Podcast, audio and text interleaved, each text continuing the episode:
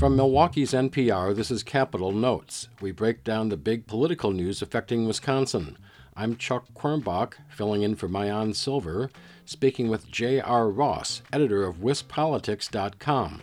Here's our latest conversation. Well, hi, JR. Uh, welcome to the election eve edition of Capitol Notes. Thanks for having me. Let's talk about what key developments you will be watching Tuesday and Tuesday night. Just looking at pure number stuff, some things we'll be watching are, for example, what's the margin in the Senate race? You know, if Mandela Barnes wins, for example, probably really good news for Tony Evers. If Ron Johnson wins and, you know, things look like they're trending his direction, the question is what's the margin going to be? if Johnson were to win by one or two points, you can definitely see a path for Tony Evers to win. If Johnson win by, say, five points, it's tougher to see because we don't have that many ticket splitters left in Wisconsin. Now, granted, uh, we saw a number of them back in 2018 in the governor's race and the Senate race, but our partisan lines have hardened even more in the last four years. So people are watching that. Uh, number two, what role does Joan Beglinger play in this race? Uh, she's the independent who has dropped out, endorsed Tim Michels, but she remains on the ballot. In the last Marquette Law School poll, it was a dead even race between Evers and Michels, but Joan was at two points.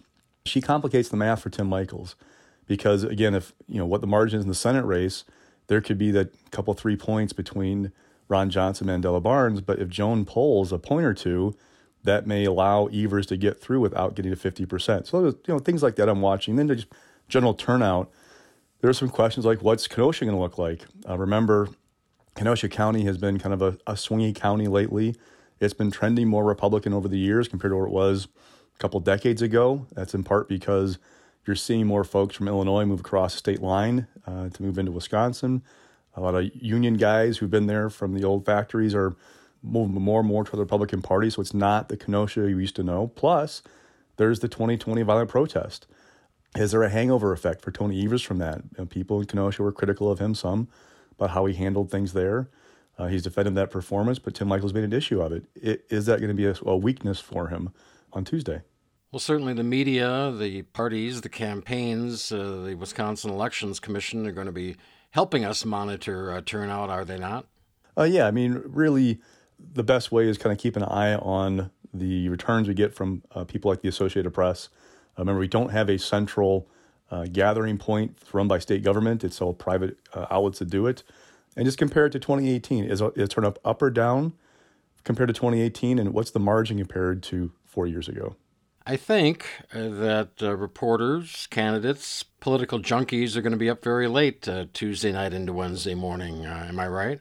It depends, you know, what margins we see coming out. Also, what's absentee voting look like? Remember, in 2020, part of the reason why we had up so late was the surge in absentee ballots. It was roughly 3, 4 a.m. before Milwaukee finished its count. Uh, Green Bay around 4 or 5, if I recall correctly.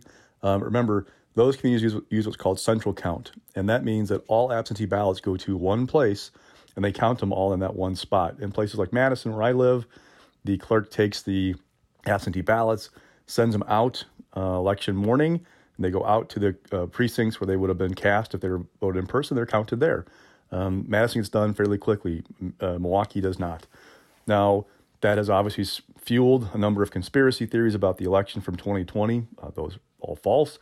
Uh, what we do know, though, is we can look Tuesday morning and see roughly how many absentee ballots were sent out to voters and have an idea then, okay, when Milwaukee finishes its count Tuesday night or early Wednesday morning, we will know how many votes are going to be added in uh, once that is finished. So it should uh, maybe allay some of those conspiracy theories about what's going on in Milwaukee. But the way people have been these days, I don't know that's going to really truly calm their fears or their unfounded fears. Certainly, there's been a lot of turnout efforts uh, leading up to Tuesday night. Uh, what stood out for you in recent days? the surrogate visits. You know, Bernie Sanders was in uh, over the weekend saw a number of people coming in to try and rally the troops. We did not, however, see Donald Trump. I think the Michels folks were happy that didn't happen. Um, they were kind of holding their breath about whether Trump would make a, an appearance. Remember, you know, Trump endorsed Michels in the primary, did a rally for him in Waukesha. There was a sense that with the issues that Tony Evers has raised against Tim Michels, things about sexual harassment suits at Michels Corporation, uh, Michels' position on abortion, that having Trump come in would have only reminded those kind of suburban female voters that Dems are targeting on those issues like abortion, just kind of the link to Trump, and Trump turned those voters off. So I get the impression the Michels folks were not too unhappy that we didn't see a return from Donald Trump.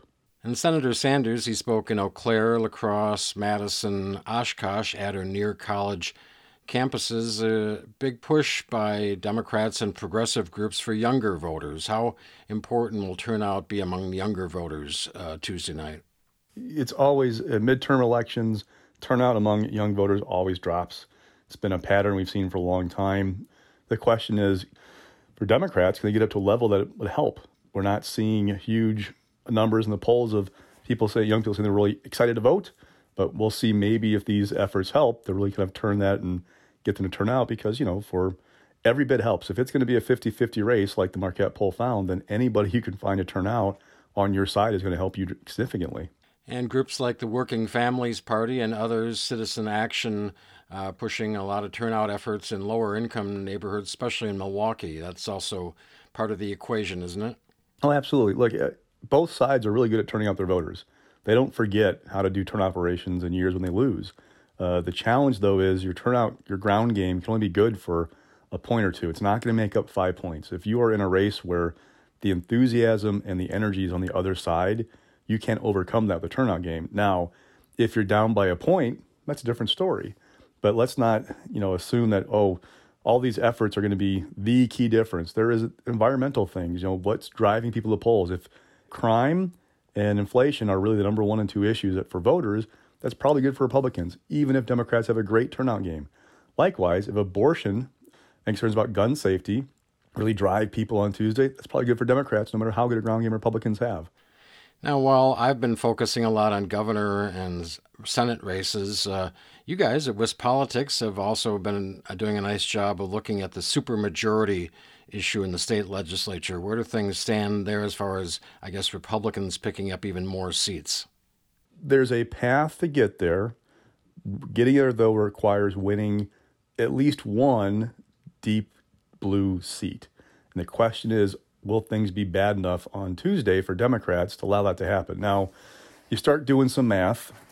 Republicans in the Senate are all, all but guaranteed to have a supermajority. Looking at the spending, Democrats have pulled back to really one race. Where they're really focusing their efforts with Jeff Smith over in western Wisconsin, the Eau Claire area. Democrats have to defend two seats if they want to avoid being coming back with less than enough to block a veto override. They are only spending in one of those seats really heavily right now. So they're not necessarily conceding the two thirds majority, but their spending sure looks like they're acknowledging it's likely to happen there. So in the Assembly, Republicans start with 61 seats this session. They are going to almost surely pick up a 62nd because the Brookfield area district of Sarah Rodriguez, who's running for lieutenant governor, was redrawn to be so Republican. Uh, Democrats aren't really contesting that one very heavily, so that gets you to 62. You have to go in two northern seats. Looking at the spending, Democrats are really putting money into one, not the other. So uh, that area's been trending Republican. They're they're kind of 50-50 seats on the numbers. If you look at the 2016 and 2020 presidential election and the 2018 governor's race, but this is a midterm election with a Democrat in the White House. You assume it's going to be a decent year for Republicans. That makes it harder to hold those seats, even if they're 50-50. So Republicans win those. Now you're at 64. Now to get to 66, you almost all, surely have to beat Steve Doyle, who's over in Onalaska uh, Western Wisconsin. Long term incumbent, really well funded, facing a guy in his 20s who's been legislative aide, whose father, Mike Huebsch, uh, held that assembly seat before Steve Doyle won it back in a special election in 2011. Mike Huebsch was the assembly speaker, uh, administration secretary for Scott Walker, then a member of the Public Service Commission. A lot of resources going there. In wave years, people like Steve Doyle lose, even if they're well funded, good lawmakers who have you know worked hard Sometimes you can't overcome a wave, all right? But from there, you have to go win a seat that's probably in the mid 50s for Democrats in terms of head to head performance, top of the ticket. The real focus is kind of the Oshkosh open seat and then a seat in Kenosha. The Oshkosh seat, the Oshkosh mayor, Lori Palmeri, had some legal problems uh, years ago. Uh, Republicans brought those back up and focused on them, really knocking her on those issues. So, what I've wondered though is we're in an environment where, for example, uh, Herschel Walker down in Georgia is alleged to have paid for two abortions, but Republicans aren't abandoning him.